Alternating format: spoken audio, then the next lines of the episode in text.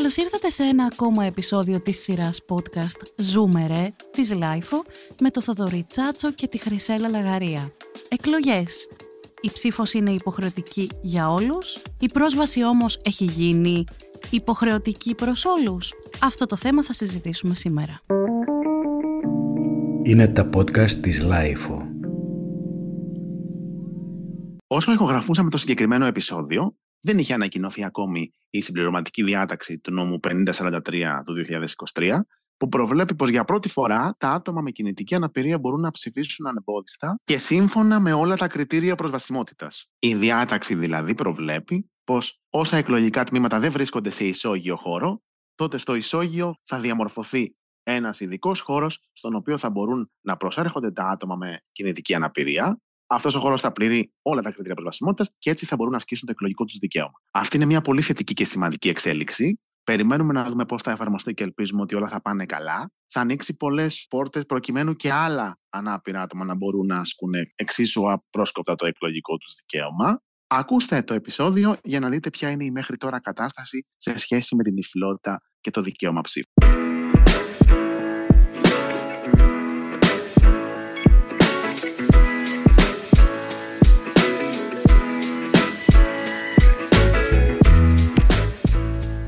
Θοδωρή, μπορώ να σου κάνω μια προσωπική ερώτηση. Για κάνε. Πιστεύεις στο θεσμό της ψήφου, πηγαίνεις να ψηφίσεις; Λοιπόν, έχω περάσει από διάφορα στάδια. Έχω περάσει από την παντελή διαφορία. Παντελή έλλειψη ευαισθησίας που ναι. λέγει και ο Γιάννης Μπέζος του παράδεκτο. Ακριβώς. Παντελή έλλειψη ευαισθησίας. Παντελής. Ποιος Παντελής; Ο Παντελής Βούλγαρης. Έπηγαινε από εδώ. Έχω ναι. περάσει από την παντελή διαφορία με ψήφο. Έχω περάσει από την παντελή διαφορία χωρίς ψήφο. Έχω περάσει στο, στο άλλο άκρο του, δεν θα πω φανατισμού, θα πω όμως μια πόλωση, ας πούμε, με ψήφο προφανώς. Ούτε εγώ θα πω τι έχεις κάνει. Ναι. Και τώρα είμαι σε ένα πολύ χλιαρό ας πούμε στάδιο της, ε, θα ψηφίσω κατά πάσα πιθανότητα, αλλά είμαι σε ένα στάδιο, δεν θέλω να πω παραπάνω. Ωραία. Εγώ λοιπόν έχω διάφορα έτσι ενδιαφέροντα ορόσημα που, στα οποία συμμετέχω εκούσια κατά κανόνα και ακούσια. Επειδή έχω γεννηθεί το 1981, το γνωστό, το, το ξακουστό στην Ελλάδα 1981, έχω την εμπειρία της πρώτης ψήφου στις εκλογές του 2000. Αυτές οι εκλογές που έγιναν για να αποφασιστεί αν θα μπούμε στην ΟΝΕ. Είναι για, για τους παλιούς, εσύ δεν τα ξέρεις αυτά. Οι εκλογές, οι γνωστές, οι εκλογές thriller που κοιμηθήκαμε με Νέα Δημοκρατία και ξυπνήσαμε με Πασόκ. Καλέ, γιατί... πώς δεν τα ξέρω. Δεν έχουμε εμείς θείους, θείες. με είπες θεία; όχι, όχι. Είχα, είχα τη θεία μου που κοιμήθηκε κλαίγοντας. Κοιμήθηκε κλαίγοντας και ξύπνησε πανηγυρίζοντας. Ναι, αυτή είναι μια, μια ιστορία από μόνη της για podcast. Πρέπει κάποια στιγμή να κάνουμε και τα εκτός αναπηρίας podcast, γιατί έχουμε να πούμε πάρα πολλά πράγματα. Λοιπόν, αυτές λοιπόν οι εκλογές με βρήκαν, ε, νομίζω ότι έχουν γίνει σε μια άλλη Ελλάδα τώρα που τις φέρνω στο μυαλό μου και ήμουνα κι εγώ μια άλλη, ήμουνα πολύ μικρή και ήμουν πάρα πολύ εντυπωσιασμένη αρνητικά με το ότι ξαφνικά από εκεί που ήμουν ένα μια ανεξάρτητη σε γενικές γραμμές έφηβη, όσο ανεξάρτητη μπορεί να είναι μια έφηβη, αλλά ήμουν αρκετά θαρό. Ε, ξαφνικά βρέθηκα σε ένα καθεστώς όπου άλλοι άνθρωποι έπρεπε να, να αποφασίσουν για το πώς θα ψηφίσω, με ποιο τρόπο, πόση πρόσβαση έχω ε, στη διαδικασία και πόση ατομικότητα έχω. Εσύ Θοδωρή πώς α, τη θυμάσαι καθόλου αυτή την πρώτη φορά που ψήφισες; Γενικά όταν λες θα πάω να ψηφίσω, πέρα από το κομμάτι του τι θα ψηφίσεις, που άστο αυτό είναι ένα, ένα επίσης podcast από μόνο του, αλλά πέρα από το τι θα ψηφίσεις, πόσο άνετα νιώθεις με την ίδια τη διαδικασία; Θυμάμαι, ναι, τις πρώτες μου εκλογές ότι είχα μεγάλη αγωνία για το ότι πώς θα πω στους δικούς μου καταρχάς που θα πηγαίναμε μαζί ας πούμε ή θα, θα με βοηθούσαν να φτιάξουμε το, το ψηφοδέλτιο πώς θα πω ότι ψηφίζω γιατί ε, δεν θα ψηφίζαμε το ίδιο πράγμα. Γενικά έχω μια συστολή με τις ε, συγκρούσεις όπως τις αντιλαμβάνομαι εγώ τις συγκρούσεις τέλος πάντων. Δεν θα γίνονταν τίποτα προφανώς, αλλά εγώ στο μυαλό μου το είχα ότι θα είναι κάτι ας πούμε, που θα πει μια διαπραγμάτευση, μια στεναχώρια των δικών μου κτλ. Θυμάμαι δηλαδή να το σκέφτομαι. Δεν είχα θέμα, δεν πέρασε ποτέ από το μυαλό μου τα ζητήματα εμπιστοσύνης που υπάρχουν έτσι κι αλλιώς σε άλλους ανθρώπους, φαντάζομαι. Ότι μήπως πω εγώ αυτό και ο άλλος μου βάλει εκείνο. Αλλά σίγουρα είχα μεγάλη έγνοια για το πώς θα το πάρει, τι θα μου πει, αν θα μου πει και όλα αυτά. Ωραία.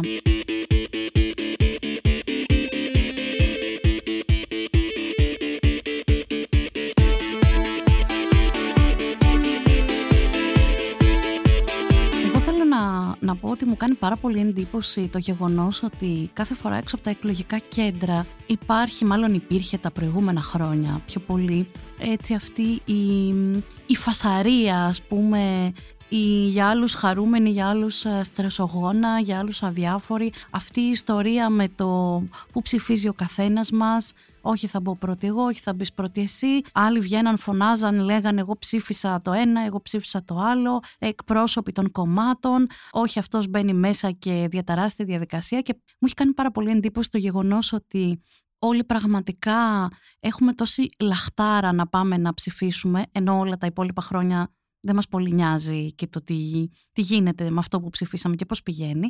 Έχουμε τόση λαχτάρα, αλλά δεν, δεν μας ενδιαφέρει καθόλου να μπορούν όλοι να ζουν την ίδια εμπειρία. Μας είναι τελώς αδιάφορο. Ο καθένας μας απλά πηγαίνει και προσπαθεί να κάνει ως πιο πολύ φασαρία μπορεί, προκειμένου να πετύχει αυτό που θέλει, λες και κάποιος θα του το πάρει. Ωστόσο, θέλω εδώ να κάνουμε μια παύση και να δούμε λίγο τι ισχύει στην Ελλάδα.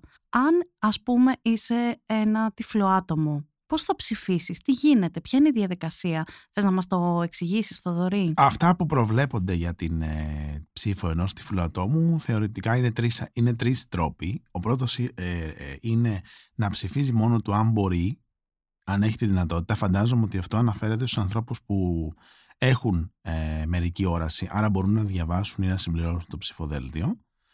Ο δεύτερος τρόπος είναι να συνοδεύονται από τον ε, εκλογικό ε, αντιπρόσωπο του τμήματος του εκλογικού κέντρου που ψηφίζει κανείς.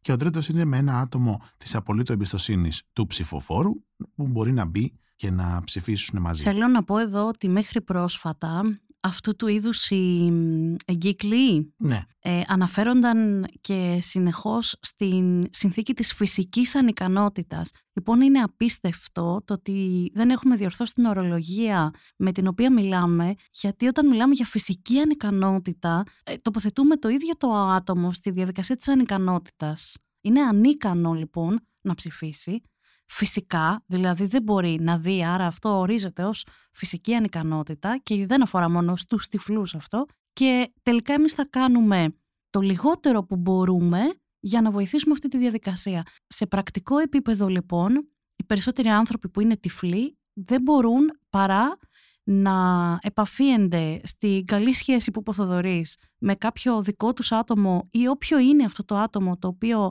θα μπει μαζί τους στην κάλπη. Να πω εδώ ότι συνήθως ε, ο δικαστικός αντιπρόσωπος δεν τα αφήνει αυτό να συμβεί. Ακριβώς και μάλιστα αυτό το θυμάμαι από την πρώτη εκείνη εκλογική αναμέτρηση στην οποία ψήφισα που είχαμε επειδή τα δικαιώματά μου ήταν σε ένα πολύ απομακρυσμένο χωριό της Ελλάδας τότε και πήγαμε και είχε γίνει ένας ολόκληρος καυγάς μεταξύ του πατέρα μου και του εκλογικού, του δικαστικού αντιπροσώπου εκεί γιατί δεν επιτρεπόταν να μπει ο πατέρας μου. Ο πατέρας μου τελικά μπήκε βέβαια γιατί Ελλάδα είμαστε. Ευτυχώς σε κάποια πράγματα, δυστυχώς σε πολλά άλλα.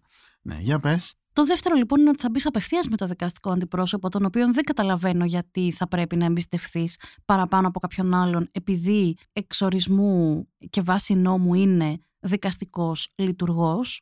Και γιατί, ε, αφού λοιπόν η εμπιστοσύνη μπορεί να είναι τόσο αδιαπραγμάτευτη, γιατί δεν το χρησιμοποιούν αυτό και άλλοι άνθρωποι; Είναι η τυφλή εμπιστοσύνη. Μπα, εδώ αυτό. μας ταιριάζει Εδώ περισσότερο. ταιριάζει γάντι. Η Αυτό, τυφλή εμπιστοσύνη. εμπιστοσύνη. Είτε στο δικαστικό αντιπρόσωπο, είτε στον απολύτω εμπιστοσύνης άνθρωπο που θα φέρεις μαζί σου πλέον και επιτρέπεται ε, να ψηφίσεις, πρέπει να του δείξεις τυφλή εμπιστοσύνη. Ακριβώς. Και το τρίτο είναι αυτό που προσπαθώ να κάνω εγώ επίσης όχι πάντα με χωρίς καυγάδες, να έχω προετοιμάσει από πριν το ψηφοδέλτιό μου με διάφορους τρόπους και διάφορες πατέντες. Σαν τις γιαγιάδες που το παίρνανε σταυρωμένο. Αυτό, το, σαν το τις βράδυ. γιαγιάδες. Εγώ παιδάκι με αυτό έχω, δεν ξέρω τι είναι, με το βάζω και φεύγανε. Από θεία σε γιαγιά πηγαίνω σήμερα, καλά θα πάει αυτό. Ε, και να πηγαίνεις στο, και να πεις στο δικαστικό αντιπρόσωπο ότι εγώ θα μπω μόνη μου στην, στην κάλπη ε, στο παραβάν ε, να ψηφίσω. Δεν σου πέφτει λόγος για πώς θα το κάνω. Μπορεί να μην θέλω να το κάνω. Μπορεί να θέλω να χρωματίσω, να μουντζουρώσω το ψηφοδέλτιο. Αυτό μπορεί να το κάνει και ένας τυφλός. Και ένας άνθρωπος με φυσική ανικανότητα, όπως λέτε. Και να βγω και μετά θα πρέπει να μου εξηγήσει κάποιος που είναι η κάλπη, να πάω να ρίξω το ψηφοδέλτιό μου στην κάλπη και να φύγω. Αυτά είναι τα σενάρια και δεν είναι καθόλου καλά. Γιατί καταστρατηγείται το δικαίωμα της της μυστικής ψήφου στην ουσία; Που είναι υποχρεωτική, η ψήφος είναι υποχρεωτική, είναι και μυστική όμως. Ενώ εδώ πέρα δεν είναι μυστική. Τουλάχιστον άλλος ένας, όποιος και αν είναι αυτός ο άλλος ένας, ξέρει τι ψηφίζεις. Ναι.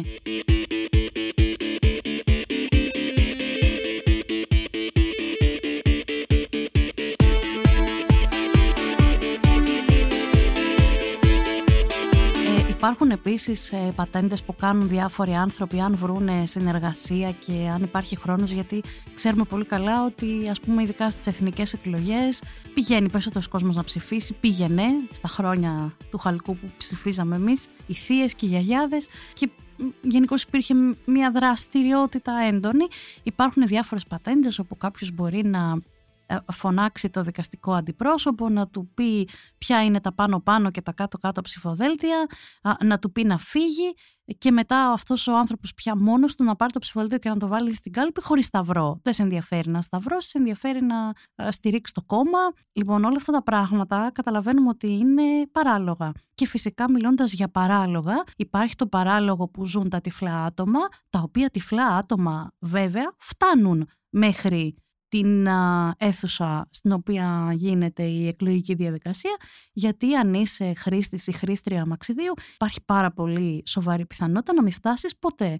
Γιατί, γιατί, για ποιο λόγο, για τον προφανή δυστυχώς λόγο, γιατί παρά το γεγονός ότι η νομοθεσία από το 2012, η ευρωπαϊκή νομοθεσία μας, μας, μας χιλιοπαρακαλάει να ε, κάνουμε τα δημόσια κτίρια προσβάσιμα. Δεν ξέρω αν το ξέρετε, τα δημόσια σχολεία είναι δημόσια κτίρια. Εμείς δεν τα κάνουμε, οπότε ένα, ούτε βρίσκουμε λύσεις, ας πούμε, με φορητές ράμπες που υπάρχουν πλέον κτλ. Οπότε ένα κινητικά ανάπηρο άτομο είναι πάρα πολλές οι ε, πιθανότητες να ψηφίσει στο πεζοδρόμιο. Οπότε ας συζητήσουμε και εκεί για τη μυστικότητα της ψήφου. Τώρα που την αναφέραμε την Ευρωπαϊκή Νομοθεσία, γενικά μια έκθεση που βγήκε με, με βάση τις, τις ευρωεκλογές ε, αναφέρει ότι οι 800.000 περίπου άτομα με αναπηρία είτε σωματική είτε ψυχική δεν ε, έχουν πρόσβαση στο δικαίωμα ψήφου για λόγους ε, της εθνικής νομοθεσίας των κρατών τους και για, για λόγους τεχνικούς που προκύπτουν από περιορισμούς που έχει κάθε κράτος επίσης στην νομοθεσία τη δική του σύμφωνα με τις εκλογές αυξάνεται αυτό το ποσοστό, στα, το νούμερο στα 2 εκατομμύρια ανθρώπους με αναπηρία που δεν ε, καταφέρουν να ψηφίσουν, ενώ σε σχέση με τους τυφλούς ε, στα 18 από τα 27 βγάζοντας την ε, Αγγλία πλέον που ε, δεν είναι λόγω Brexit. ναι, που δεν είναι λόγω Brexit στην Ευρωπαϊκή Ένωση. Από τα, 10, από τα 27 λοιπόν κράτη-μέλη της Ευρωπαϊκής Ένωσης, τα 18 περίπου κράτη, ε, οι τυφλοί αντιμετωπίζουν πολύ δύσκολ, με, μεγάλες δυσκολίες και περιορισμούς στην άσκηση του εκλογικού τους δικαιώματος. Διαβάζοντας και εγώ αυτή την α, έκθεση, στάθηκα πολύ σε μία μόνο φρασούλα μικρή που έλεγε στην Εστονία όλοι οι κάτοικοι ψηφίζουν ηλεκτρονικά. Και στάθηκα εκεί γιατί είπα ότι τελικά πάλι η λύση όταν θα έρθει, όταν θα έρθει, δεν θα έρθει για τους τυφλούς. Δεν θα έρθει επειδή οι τυφλοί έχουν μια παραπάνω ανάγκη που δεν είναι ανάγκη δική τους, έτσι, δεν είναι ότι... Είναι από την αδυναμία του συστήματος Ακριβώς. να την εξυπηρετήσει. Ακριβώς. Ε, αλλά η λύση λοιπόν θα έρθει επειδή κάποιος θα αποφασίσει ότι συμφέρει εκλογικά προεκλογικά πιο σωστά να ψηφίζουν οι άνθρωποι ηλεκτρονικά. Εσύ, Θοδωρή, πώς θα ήθελε να ψηφίσεις, θα ήθελε, ας πούμε, να ψηφίσει σε μπρέιλ, θα ήθελε να ψηφίσεις ηλεκτρονικά, πώς το έχεις οραματιστεί; Θα μου άρεσε να ψηφίζω. Καταρχάς, ε, αυτονόητα πρέπει να υπάρχουν και οι δύο δυνατότητες, γιατί άλλοι άνθρωποι είναι εξοικειωμένοι με το ένα και άλλοι περισσότερο εξοικειωμένοι με, με τον άλλο τρόπο. Προφανώς και αν, αν δεν υπήρχε η δυνατότητα για ηλεκτρονική ψήφο, θα εξασκούσα τον μπρέιλ, αλλά αν με ρωτάς και είχα τις επιλογές, θα προτιμούσα την ηλεκτρονική ψήφο.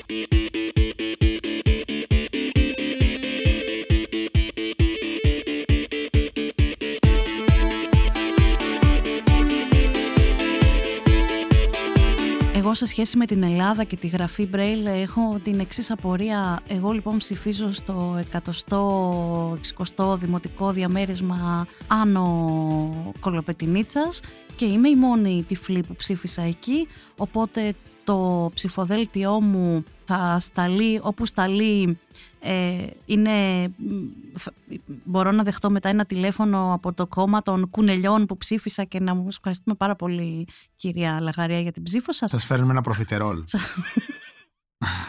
ναι, θέλω να πω ότι... Και... Πώς, πώς εξασφαλίζεται η, δια, η, η διαφάνεια της διαδικασίας αν υπάρχει ένας ή δύο ή τέλος πάντων στο κάθε εκλογικό τμήμα. Ναι, ναι ακριβώς. Και ποιος είναι αυτός που παίρνει μετά τελικά τα ψηφοδέλτια και τα διαβάζει γιατί καλά ψήφισα εγώ αλλά κάπως πρέπει να ξέρουμε και τι ψήφισα. Δεν ξέρω πώς, πώς μπορεί να γίνει σωστά όλη αυτή η διαδικασία. Έχω διαβάσει για κάποιες απόπειρες που έγιναν στη Γαλλία α, ως προς αυτό το κομμάτι της γραφής Braille. Όμως θεωρώ ότι ζώντας το 2023 και πάνω, το, το να συζητάμε για κάτι λιγότερο από την ηλεκτρονική ψήφο, ε, που φυσικά όταν λέμε ηλεκτρονική ψήφος ξέρουμε εμείς πάρα πολύ καλά ότι υπάρχουν πάρα πολλά άτομα που ψηφιακά δεν, δεν έχουν πρόσβαση στα ίδια... Στην ίδια υποστηρικτική τεχνολογία τέλος πάντων, ναι. Ακριβώς, οπότε και αυτό πρέπει να το λαμβάνουμε υπόψη, αλλά σε κάθε περίπτωση θεωρώ ότι πια είναι παραπάνω από προσβλητικό και πάρα πολύ, μα πάρα πολύ κουραστικό να πρέπει να ανακαλούμε στη μνήμη μας και να ξέρουμε ότι και η επόμενη θα είναι έτσι, εκλογικές αναμετρήσεις στις οποίες πρέπει να πάμε να συζητήσουμε με το δικαστικό αντιπρόσωπο αν μας αφήνει να μπούμε με ένα άτομο που εμπιστευόμαστε, όχι δεν μας αφήνει, αν μας αφήνει να μπούμε μόνοι μας, μα πώς θα μπει μόνη της, δεν επιτρέπεται. Είναι, είναι μια διαδικασία η οποία, ε, μιας και είμαστε και σε προεκλογική περίοδο, είναι μειωτική. Δεν υπάρχει άλλη λέξη να τη χαρακτηρίσει. Σίγουρα πάντως δεν είναι σύμφωνο με τη Σύμβαση για τα Δικαιώματα των Αναπήρων Ατόμων των Ηνωμένων Εθνών, η οποία ρητά προβλέπει την απρόσκοπτη και απεριόριστη και την ε, χωρίς εμπόδια τέλος πάντων ε, άσκηση του εκλογικού δικαιώματος για κάθε πολίτη.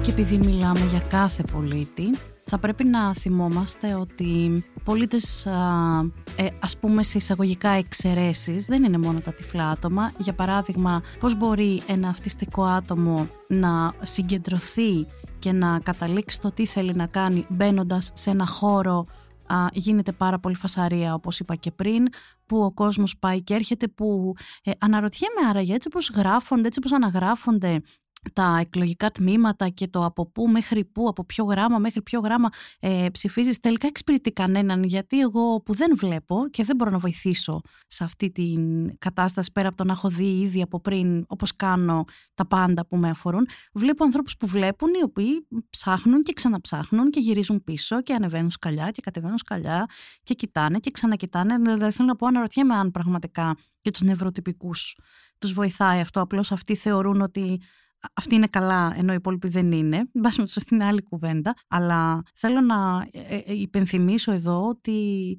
υπάρχουν ε, αυτιστικά άτομα τα οποία θα στρεσαριστούν πάρα πολύ από αυτή τη διαδικασία. Ενώ αν μπορούσε να υπάρχει ένας εξτρά χώρος στον οποίο θα μπορούσαν, αν θέλουν, να, να πάνε και να υπάρχουν άτομα της Εφορευτικής Επιτροπής και δικαστικός αντιπρόσωπος να ε, τρέξουν τη διαδικασία θα βοηθούσε. Υπάρχουν κοφά άτομα τα οποία μιλάνε μόνο τη νοηματική. Γενικά αυτό που πιστεύουμε ως εξαιρέσεις ανθρώπων αρχίζει και μεγαλώνει. Και δεν είναι οι εξαιρέσεις, είναι οι άνθρωποι μέσα στην ίδια κοινωνία από τους οποίους περιμένουμε και περιμένουν και οι πολιτικοί να αποφασίσουν, να στηρίξουν, να, να συμμετέχουν σε κάτι που θα φέρει ε, ψήφους και δουλειά σε άλλους ανθρώπους. Θα έπρεπε να ήμασταν λίγο πιο συμπεριληπτικοί σε αυτό. Επίσης οι άνθρωποι αυτοί όλοι, εμείς όλοι οι άνθρωποι με διάφορες αναπηρίες που ανέφερες, όπως έχουμε τις ίδιες υποχρεώσεις, άρα ό,τι και να βγει οι υποχρεώσεις που θα επιβάλλει οι νόμοι θα αφορούν και εμάς. Ζητάμε να έχουμε το εκλογικό δικαίωμα ισότιμα και να αναλάβουμε και την ευθύνη που μας αναλογεί για την επιλογή που κάνει ο καθένας, έτσι δεν είναι; Ναι, έτσι είναι ακριβώς.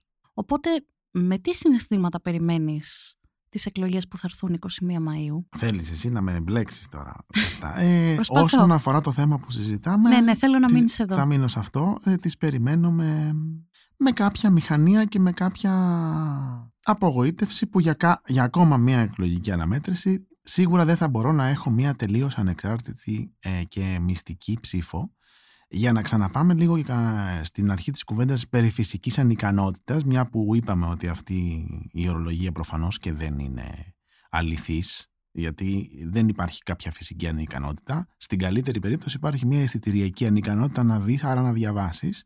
Αυτό το πράγμα λοιπόν λέγεται εντυπωαναπηρία, οπότε άμα θέλουμε να βάζουμε έτσι ορολογίες ε, βαρύγδουπες, τουλάχιστον να λέμε τα πράγματα με το όνομά τους. Δεν υπάρχει κάποια φυσική ανικανότητα στο να ψηφίσεις ή να διαβάσεις το. Υπάρχει αυλεψία του, του νομοθέτη ή του όποιου τέλος πάντων εφαρμόζει όλα αυτά τα πράγματα να προβλέψει και για σένα ένα τρόπο με τον οποίο θα μπορέσεις ισότιμα να ψηφίσεις ως τυφλός ένα ψηφοδέλτιο, να το σταυρώσεις, να το ρίξεις στην κάλπη κτλ. Ακριβώς. Μέχρι πότε λέει η συγκεκριμένη έκθεση στην οποία έχουμε αναφερθεί ότι θα πρέπει να έχει λυθεί αυτό το ζήτημα; Μέχρι το 2024. Ναι, καλώς δηλαδή ήρθατε έχετε λίγους μήνες ακόμα. Έχουμε μέχρι το Δεκέμβρη. Εντάξει, προλαβαίνουμε, ρε παιδί. Ναι, μέχρι το Δεκέμβρη του 2023 περιμένουμε να έχει λυθεί το θέμα. Θα κάνουμε και ανάλογο εορταστικό podcast, Θοδωρή. Βεβαίως. Περιμένουμε πρωτοχρονιά του 2024. Τρώμε βασιλόπιτα και πανηγυρίζουμε για την τροποποίηση των ισχυουσών διατάξεων. Πάρα πολύ ωραία. Μέχρι τότε καλή τύχη σε όλους εσάς και σε όλους εμάς. Αν θα βγείτε, που θα βγείτε όσοι θα βγείτε, εκεί έξω Κυριακή 21 Μαΐου και μετέπειτα να ρίξετε την ψήφο σας. Ήταν ένα ακόμα επεισόδιο της σειράς podcast «Ζούμε ρε» της LiFO με το Θοδωρή Τσάτσο και τη Χρυσέλλα Λαγαρία. Κάντε εγγραφή στη σειρά «Ο επόμενος κόσμος» σε Spotify, Google και Apple Podcasts. Ηχοληψία, επεξεργασία και επιμέλεια Γιώργος Ντακοβάνος και Μερόπη Κοκκίνη. Ήταν μια παραγωγή της LiFO. Είναι τα podcast της LiFO.